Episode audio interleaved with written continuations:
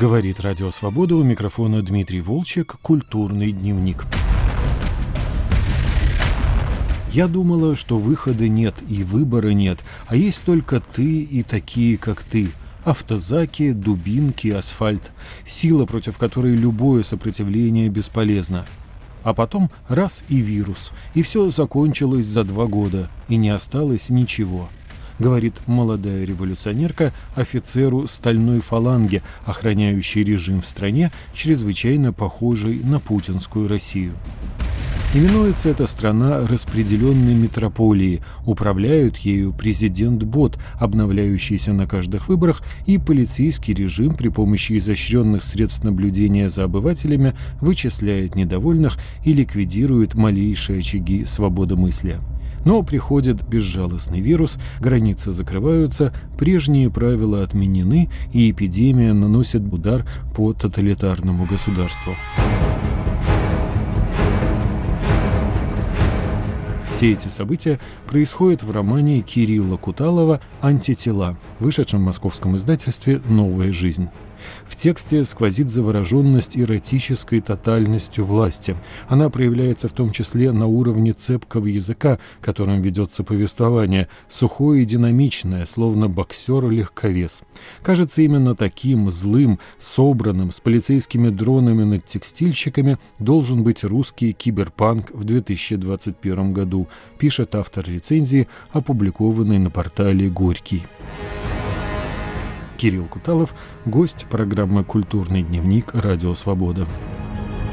Давайте мы познакомим наших слушателей с героями вашего романа. Я думаю, что вы выбрали представителей самых таких заметных сейчас социальных групп, которые существуют в России. Это силовики, и с явления силовика по имени Охар книга начинается. Это Нувариша, который обслуживает власть, и у вас есть персонаж Сергей, совершенно бессовестный человек. Это офисный планктон, обыватель по фамилии Лишнев, и, наконец, это пассионарные маргиналы, враги системы. Это девушка по имени А, одной буквы ее друг Росомаха. Есть, конечно, другие персонажи, нищие есть, гастарбайтеры, но, наверное, вот эти четыре типа самые важные, самые главные, верно? Да, это самые главные герои, основные. Я писал роман четырьмя такими линиями, и потом уже как-то совмещая и выстраивая. И это, конечно, не случайно. А, не случайно вот именно эти люди там собрались основное ощущение, которое я передал, это ощущение изначальное такой конца, какой-то безысходности, закрывшейся крышки, оно возникало, в общем-то, уже в 2019 году, в 2019 году, когда вот все эти четыре персонажа в разных видах, в разных своих проявлениях оказались вместе вдруг во время несанкционированных каких-то акций в Москве, во время вообще такой прекращающейся политической общественной жизни. С одной стороны были маргиналы, с другой стороны были силовики, которые их давили и утюжили. С третьей стороны были люди, которые просто попадали под раздачу случайно, как Лишнев. И с четвертой стороны были ребята, как э, Сергей, которые так или иначе находили свой какой-то вот профит во всем происходящем. Мне кажется, что это сейчас вообще такие четыре основные группы, которые в России вообще представлены. Ничего пятого ну, в массовом проявлении не существует. Я забыл еще упомянуть верховное существо президента Бота, который просто существует где-то на мониторах, на телеэкранах, но непосредственно в романе никак не действует, но тем не менее мы знаем, как его зовут. Да, да, но это абсолютно виртуальное существо, которое, в принципе, действительно, оно очень далеко, бесконечно далеко, и, по сути дела, к нему бесполезно взывать. Оно живет в своем пузыре абсолютной власти, и ему никто не нужен даже для этого, по большому счету. Теперь место действия. Это страна, которая называется распределенная метрополия. Почему так? Почему все-таки Москва — это Москва, это город все с теми же районами, а Россия сменила название на непонятно что, и почему эта метрополия распределена и между кем? А, а это как раз вот э, свойство, которое происходит от, от этого президента бота. То есть это Россия, безусловно, но это некая Россия будущего, такого альтернативного где, в принципе, уже никто ничего не стесняется, уже выборов нет как таковых, есть некие выборные игры, которые тоже в романе фигурируют. Это просто люди приходят, отмечают галочками, какие там черты президента бота поменяются. Морщинки, уголка глаз, он станет помоложе или как-то там посвежее. И, собственно, вот это вот распределение власти из Москвы идущее, я и хотел показать, намекнуть на него в этом названии. То есть это, собственно говоря, некое абсолютное проявление этой абсолютной власти, которая сейчас в России существует. То есть Россия это некий фантом, это симулятор, ничего такого подобного нет. Есть вот просто распределение некоего властного ресурса, так скажем. Ну и, наконец, время действия. Вот вы говорите, что происходит дело в будущем, но, в общем, это даже отчасти и прошлое. Это начало колоссальной эпидемии, которая разрушает распределенную метрополию. Ну, это как бы коронавирус, но во много раз сильнее и страшнее. Я думаю, что вы как раз начали писать под воздействием и во время этого первого локдауна. Да, так и получилось. Я начал писать сначала. Сначала это был дневник, мой личный дневник локдауна, который я начал вести в марте а, прошлого года. И, в общем, в итоге этот дневник стал частью линии оппозиционерки А. Я отдал его ей, отдал ей свои вот собственные какие-то слова, наблюдения. Это вирус, это смертельный вирус, он настолько же мощный как и, собственно, вот эта государственная машина. То есть, наверное, в этом была главная идея и такое главное мое ощущение от начала эпидемии в Москве, когда вот с одной стороны с одной стороны, есть вот эта вот государственная машина, которая абсолютно бесчеловечная и которая идет таким огромным каким-то чугунным валом на людей, а с другой стороны появляется вот это вот новое существо, да, такое тоже unhuman, нечеловеческое, которая единственная может в идеале противостоять этой машине, может как-то ее побороть. И человек, вот как А в одном из эпизодов, она смотрит в окно, и вот у нее такое видение, она видит этих двух монстров, вот практически, не знаю, Годзиллу и, и какую-то вторую Годзиллу, и они вот друг с другом на ее глазах борются, и она должна найти какое-то место вот там, в этой схватке, перейти на какую-то, на какую-то сторону, потому что если она не перейдет, то ее перемерят. Ну, как, собственно, и получается в итоге. Насчет будущего, на самом деле, э, мне кажется, сейчас любой рассказ о будущем – это все равно рассказ о настоящем, потому что, мне кажется, человек не в состоянии поспеть за скоростью изменений, и если мы пытаемся нащупать будущее, как художники, как писатели, как авторы, это будущее все равно нас обгоняет, и, и все равно это получается рассказ о настоящем в той или иной степени, как, собственно, и здесь тоже получилось. Я не хочу выдавать тайны сюжета, но есть такой важный момент в финале, когда бунтарка А как бы спасает ценой своей жизни, в сущности, силовика, скажем так. Я не знаю, как угу. расшифровать эту сцену, что вы имели в виду, почему вдруг так. Для меня это тоже загадка, на самом деле. Но я чувствую, что это единственное возможное разрешение вот э, этой ситуации, что силовик должен каким-то образом измениться. Он не может оставаться таким, каким он был раньше. Это его такое непонятное ему самому непрочитанное сообщение. Возможно, это такие надежды, да, которые были там у меня, может быть, еще у, у кого-то, связанные с происходящим, с этой эпидемией, со всеми этими переменами, которые происходят. С другой стороны, понятно, что тот способ действия, которым привыкла действовать А, и он, в принципе, похож на те способы, которыми действуют оппозиционеры в России. Ну, сейчас практически никто не действует, потому что оппозиции как таковой не существует уже. Она где-то глубоко в подполье есть. Но это все как бы тоже потеряло некую силу. Нужны какие-то новые способы, что-то новое, как какой-то новый уровень, новый виток. Там А находит в какой-то момент вот этот виток. Я тоже не хочу раскрывать, как, может быть, главную интригу этого текста. А, а находит довольно жестокий, такой бесчеловечный под стать происходящим событиям способ воздействовать на реальность. Но он быстро себя исчерпывает тоже. Он не меняет ничего по сути. Поэтому, возможно, единственное, что она может сделать, это пожертвовать собой для того, чтобы началась какая-то новая жизнь, может быть, даже, да, новая жизнь после того, как эпидемия уничтожила все живое, все, что было до нее. Наверное, в этом смысл. Тогда, может быть, вам казалось, что эта эпидемия может уничтожить эту систему, что это какая-то сверхъестественная сила весной прошлого года. Но сейчас мы понимаем, что эта система прекрасно справляется и с этой эпидемией, с этим монстром, точно так же, как она справляется с этим человеком с плакатиком, который выходит на запрещенную демонстрацию. То есть на столкновение этих двух чудовищ тоже уже нет никакой надежды. Да, к сожалению, действительно так. Это надежда, которая была заложена в, ядре этого текста, она, к сожалению, не сбылась. А, то, что там осталось важного для меня, как мне кажется, это такое сообщение, что критическая ситуация, она может быть губительной, а может дать какой-то неожиданный выход. Собственно, в этом, наверное, в этом, наверное, какая-то вторая, второй слой этой истории, да, потому что каждый персонаж так или иначе находит какой-то измененный баланс сил, власти, силы, слабости и начинает им, в общем-то, пользоваться и жить какую-то новую жизнь в изменившихся условиях. Может быть, это тоже такое сообщение, которое я хотел передать в этом тексте. Отрывок из романа «Антитела». К Тверской идут физические, косятся на охра. Он привык. Больше смотрят, меньше проблем.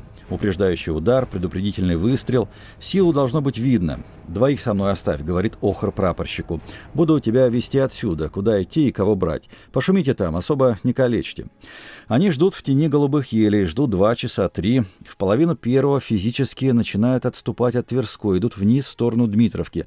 Слышно, как сверху лязгают лапы киберпсов, а из их динамиков раздаются режущие ухо синтетические звуки, похожие на медленный невеселый хохот. Ха-ха-ха. Несоглас оттесняют в каменный рукав Столешникова. Поток людей растет, течет мясная река сперва медленно, редко, потом все быстрее и гуще. Задроты, цивилы, дохляки, женщины, хипари, педики, торчки, разноцветные, неподготовленные. Каждый проходящий поворачивает голову в сторону охра, огромного человека в черной форме с крошечным, похожим на шрам ртом. На голове у человека тесно натянут выцветший до рыжего берет. Большие пальцы заложены за тактический ремень. С монитора на крыше бутика Луи Вутон ласково смотрит переизбранный президент Бот. Люди текут с Тверской и собираются, как вода в яме, на пересечении Столешникова и Дмитровки. Охр с парнями ждет команду. СОН показывает оранжевый уровень угрозы. Дрон засек у кого-то плакат с агитацией. Пришли делать картинку, как всегда, после выборных игр. Они сами так говорят. Делать картинку. Расчет на то, что Охр и его ребята применят силу. Толпа начнет снимать, постить в соцсети, типа полицейский террор в распределенной метрополии. Охр знает, применят с удовольствием. Подавят, как всегда, любой ценой. Дают команду на разгон. Охр свистит своим. «Стройся!» Парни натягивают балаклавы, выходят из автобуса. Стальная фаланга распределенной метрополии встает под барельефом с тремя бородатыми мужиками. Щелкают друг от друга пластиковые щитки на плечах. Сжаты кулаки в тактических перчатках. На поясных петлях висят дубинки. У охра в кобуре личный глок. Он проходит вдоль строя, поправляет на прапорщике броник, одергивает на новичке ХБ, под наплечниками ткань натягивается до хруста. Перекресток Столешникова и Дмитровки белеет лицами физических, на их лицах страх. Парни смотрят в толпу, как на пирог. Сейчас они его разрежут на восемь равных кусков. На разделение бросает Охр. Фаланга выступает в боевом порядке. Забрала опущены, в руках дубинки. С каждым шагом из легких сквозь черную ткань балаклав рвется мощная ха. И этот крик громче, чем механический смех стальных псов. Толпа подбирает щупальца, физически жмутся к стенам, к дверям магазинов. Те, что вдали, уже бегут прочь. А фаланга наступает. Горят за забралами глаза, стучат сердца под кевларовой броней. «Плакат на три часа», — говорит Охр в рацию, и фаланга разворачивается в цепь, окружает физического, который тащит из-под толстовки ватманский лист с черными буквами. Рука в тактической перчатке тянется к листу, сминает его в эффектном кадре, другая опускает на плечо физического резиновый стержень спецсредства. Физически оседает, падает на колени, кричит от боли. Вокруг него пустота, пузырь ужаса.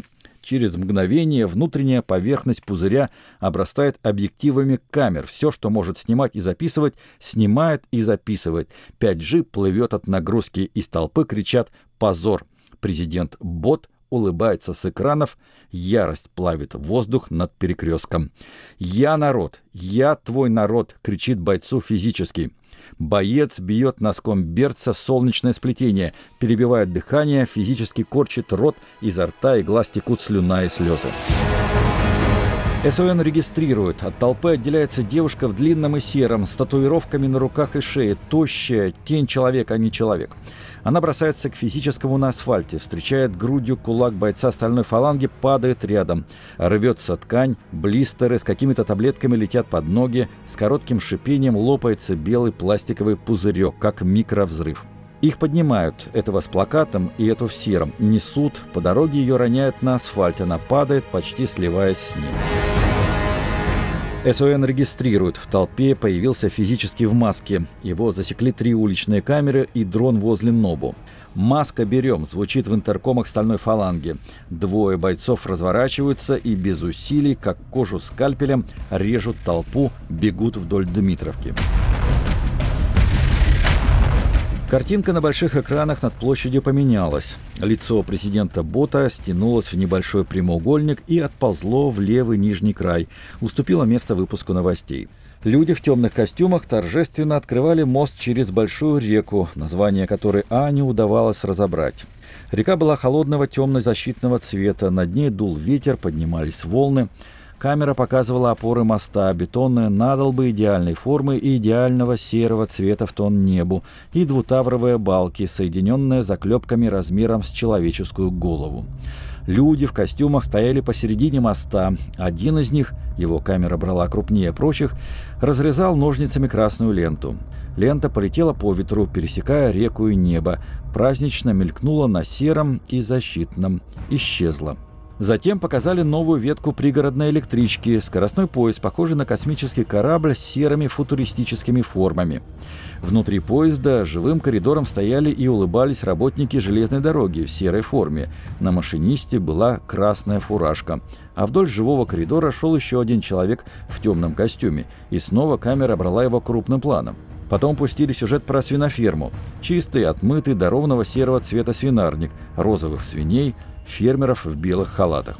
Следом за фермой дали воинскую часть за полярным кругом, на воротах части триколором. Стабильность, соответствие, единство. Девиз распределенной метрополии. Радио «Свобода», культурный дневник. Наш гость – писатель Кирилл Куталов. Я скажу нашим слушателям, которые не читали роман, что энергия авторской ненависти, неприязни, наверное, все-таки ненависти, да, к тому обществу, которое вы описываете, путинизм, да, впечатлить читателя. Это такое общество без полутонов, полицейское государство в самом его отвратительном воплощении, верно? Абсолютно, да, это абсолютно так. И я бы даже сказал, что этот роман начался с некоторых таких предварительных текстов документальных про события в Москве, собственно, 2019 года. Эти тексты опубликованы в журнале «Вестник Европы» не так давно.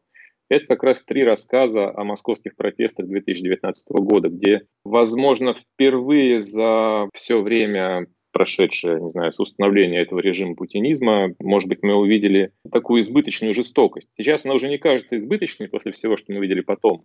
Но в 2019 году это было, наверное, такое первое явление вот этой вот непостижимо беспощадной силы, да, под которую попали ну, буквально все, не только непосредственные участники, но и те, кто рядом находился. И это, конечно, вызвало у меня, да и не только у меня, это у многих людей вызвало очень сильный эмоциональный отклик. И я просто сумел его, наверное, как-то сохранить и, да, передать, передать в этом, в этом а, романе тоже, в «Антителах» тоже. Вы участник или наблюдатель просто? Я и участник, и наблюдатель. Сейчас я не знаю, насколько это безопасно говорить об этом, находясь в России, но я видел эти события непосредственной близости, так скажем. В вашем романе все видит большой брат, существуют специальные устройства, которые наблюдают за каждым человеком, и даже сквозь стены. Это почти как в романе Оруэлла, примерно вот такая вот история. А это уже реальность. Уже в 2019 году начались вот эти моменты, когда людей вычисляли по камерам наблюдения. И в этом году это просто уже выросло до... Эти вещи уже стали служить доказательствами вины в судах. Тут, конечно, есть такой тонкий момент, о котором я написал в прошлом году, и он только в этом году сработал. Это маски на лицах. Да? То есть раньше ведь закрывать лица а, было нельзя, как вот, собственно, в мире романа, так и в мире вот реальной Российской Федерации. Приходить на какие-то общественные акции с закрытыми лицами, это запрещено было всегда. Этот запрет был снят как-то вот не то, что снят, а как-то вот он э, отступил в тень, да, когда началась пандемия, когда все стали ходить в масках, ну, не все, многие. И, возможно, это спасло многих людей, кстати сказать, в, во время последних массовых выступлений, когда системы наблюдения просто не справлялись с правильно надетой маской и не могли вычислять, что это за человек. Но, в принципе, это не секрет ни для кого, что очень многих людей вычислили как раз по записям с камер наружного наблюдения, и у них начались неприятности с законом, к ним приходила милиция, их вызывали на допросы, кто-то получил какие-то сутки, какие-то штрафы. Ну, то есть это происходит, это вот то, как мы в России сейчас живем. То есть все-таки парадоксальным образом эпидемия нечаянно помогла оппозиции? В каком-то смысле да, какой-то части оппозиции помогла. Я думаю, что есть много людей, которые благодарны масочному режиму за то, что могут спокойно просыпаться сейчас у себя в квартирах и не бояться, что к ним придут. При этом есть и другой фактор ужесточение визового режима и закрытие частично границ, конечно, ужесточило сам режим внутри страны, это безусловно. Конечно, и, собственно, персонаж Сергей, он занимается странным делом, туристическим бизнесом, вроде бы как уже умершим в 21 веке, но тем не менее. И он как раз занимается тем, что помогает власть имущим пересекать границы, используя для этого некий препарат, изготовленный из других людей, скажем так, не раскрывая а, детали сюжета. И, в принципе, мы же знаем, что начиная с определенного уровня близости к власти, для человека нет никаких границ. Человек может ехать куда хочет, если, конечно, там не под санкциями какими-то. Все эти ограничения, они касаются только простых, обычных людей. Меня совсем недавно, ну где-то месяц назад, спрашивал один читатель из Скандинавии, есть ли в России оппозиционная литература. И я, честно говоря, не знал, что ответить, потому что писателей, которые без всякого почтения относятся к путинской власти и не скрывают этого, достаточно много. И Борис Акунин какой-нибудь, или там, Михаил Шишкин, или Людмила Улицкая, они говорят об этом открыто, но в их книгах можно этого и не обнаружить. Они совершенно спокойно, может, там и выходят в качестве сериалов каких-нибудь и так далее. Тогда я еще не читал вашей книги, и если бы я отвечал на его вопрос тогда, я бы, может, поставил бы на первое место, что вот оппозиционная художественная литература в России есть, и вот такой вот роман.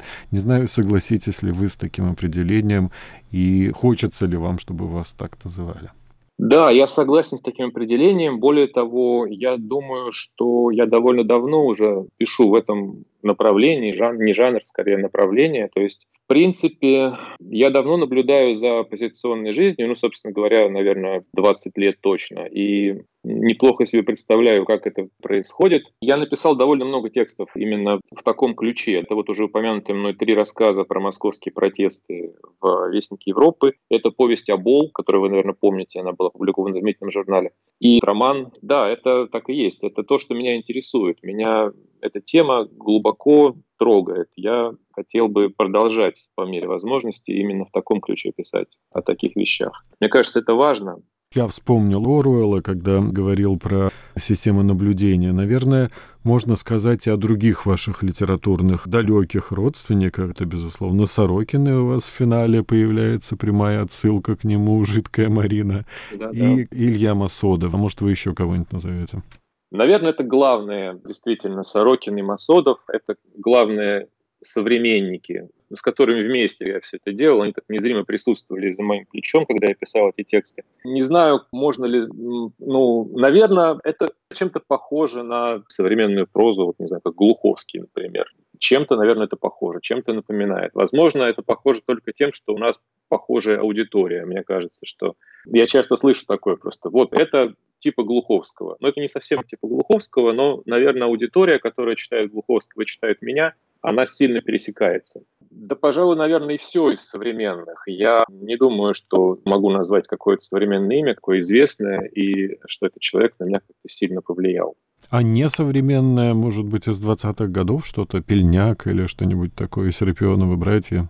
Это очень сложно сказать, потому что я об этом совершенно не думал. У меня не было таких мыслей вообще. У меня была такая немножко хулиганская мысль, о том, что вот хорошо бы, хорошо бы совместить, хорошо бы скрестить, я не знаю, современный, современный американский кинематограф и Федора Достоевского. Вот такая мысль у меня была. Фильм Содерберга «Заражение» и «Преступление и наказание». В результате появился вот лишний, в который в какой-то момент достает топор из-за спины. Такое, да, такое делать интересно. А насчет 20-х годов я не уверен, что что-то осознанно, по крайней мере, я использовал или включил, или какую-то отсылку сделал кому-то. Безусловно, эта книга очень кинематографична, легко представить ваших героев и вообще всю эту историю на экране, а может быть еще и в графическом романе «Банды Сене». Да? Вы бы хотели, чтобы из этого получился кино или комикс, и думали ли об этом, когда вы писали? Конечно, я осознанно писал многие моменты, а может быть даже и все, вот настолько, ну, как бы предметным и иногда сценарным даже языком, где повествование происходит в настоящем времени – и, по сути дела, некоторые куски можно просто ставить в сценарный шаблон. Более того, я считаю, что работа над романом не закончена. Я как раз сейчас пишу сценарную заявку, которая, ну, я не знаю, что с ней будет дальше. То есть у меня есть некий план разослать ее по знакомым продюсерам, режиссерам. Но я бы, конечно, очень хотел, чтобы кто-то этим заинтересовался. Я начинаю сейчас активный поиск какого-то партнера, который бы мне с этим помог. Графический роман вообще идеальная история – но, честно говоря, мне сложно даже представить человека в России, кто бы за это взялся, вот именно как за графический роман. Я знаю каких-то отдельных художников, но мне кажется, это такая огромная работа нарисовать роман. Это было бы круто, это было бы что-то совершенно другое, и как будто бы что-то совершенно такое не российское, не характерное для российского книжного рынка но я не очень понимаю, есть ли такие люди в России сейчас. Не знаю, почему я говорю именно о России, может быть, такие люди и за пределами России, но пока не очень понимаю, как. С кино как-то проще, мне кажется. Надо искать за пределами распределенной метрополии. Скорее, скорее всего, да. Скорее всего, да.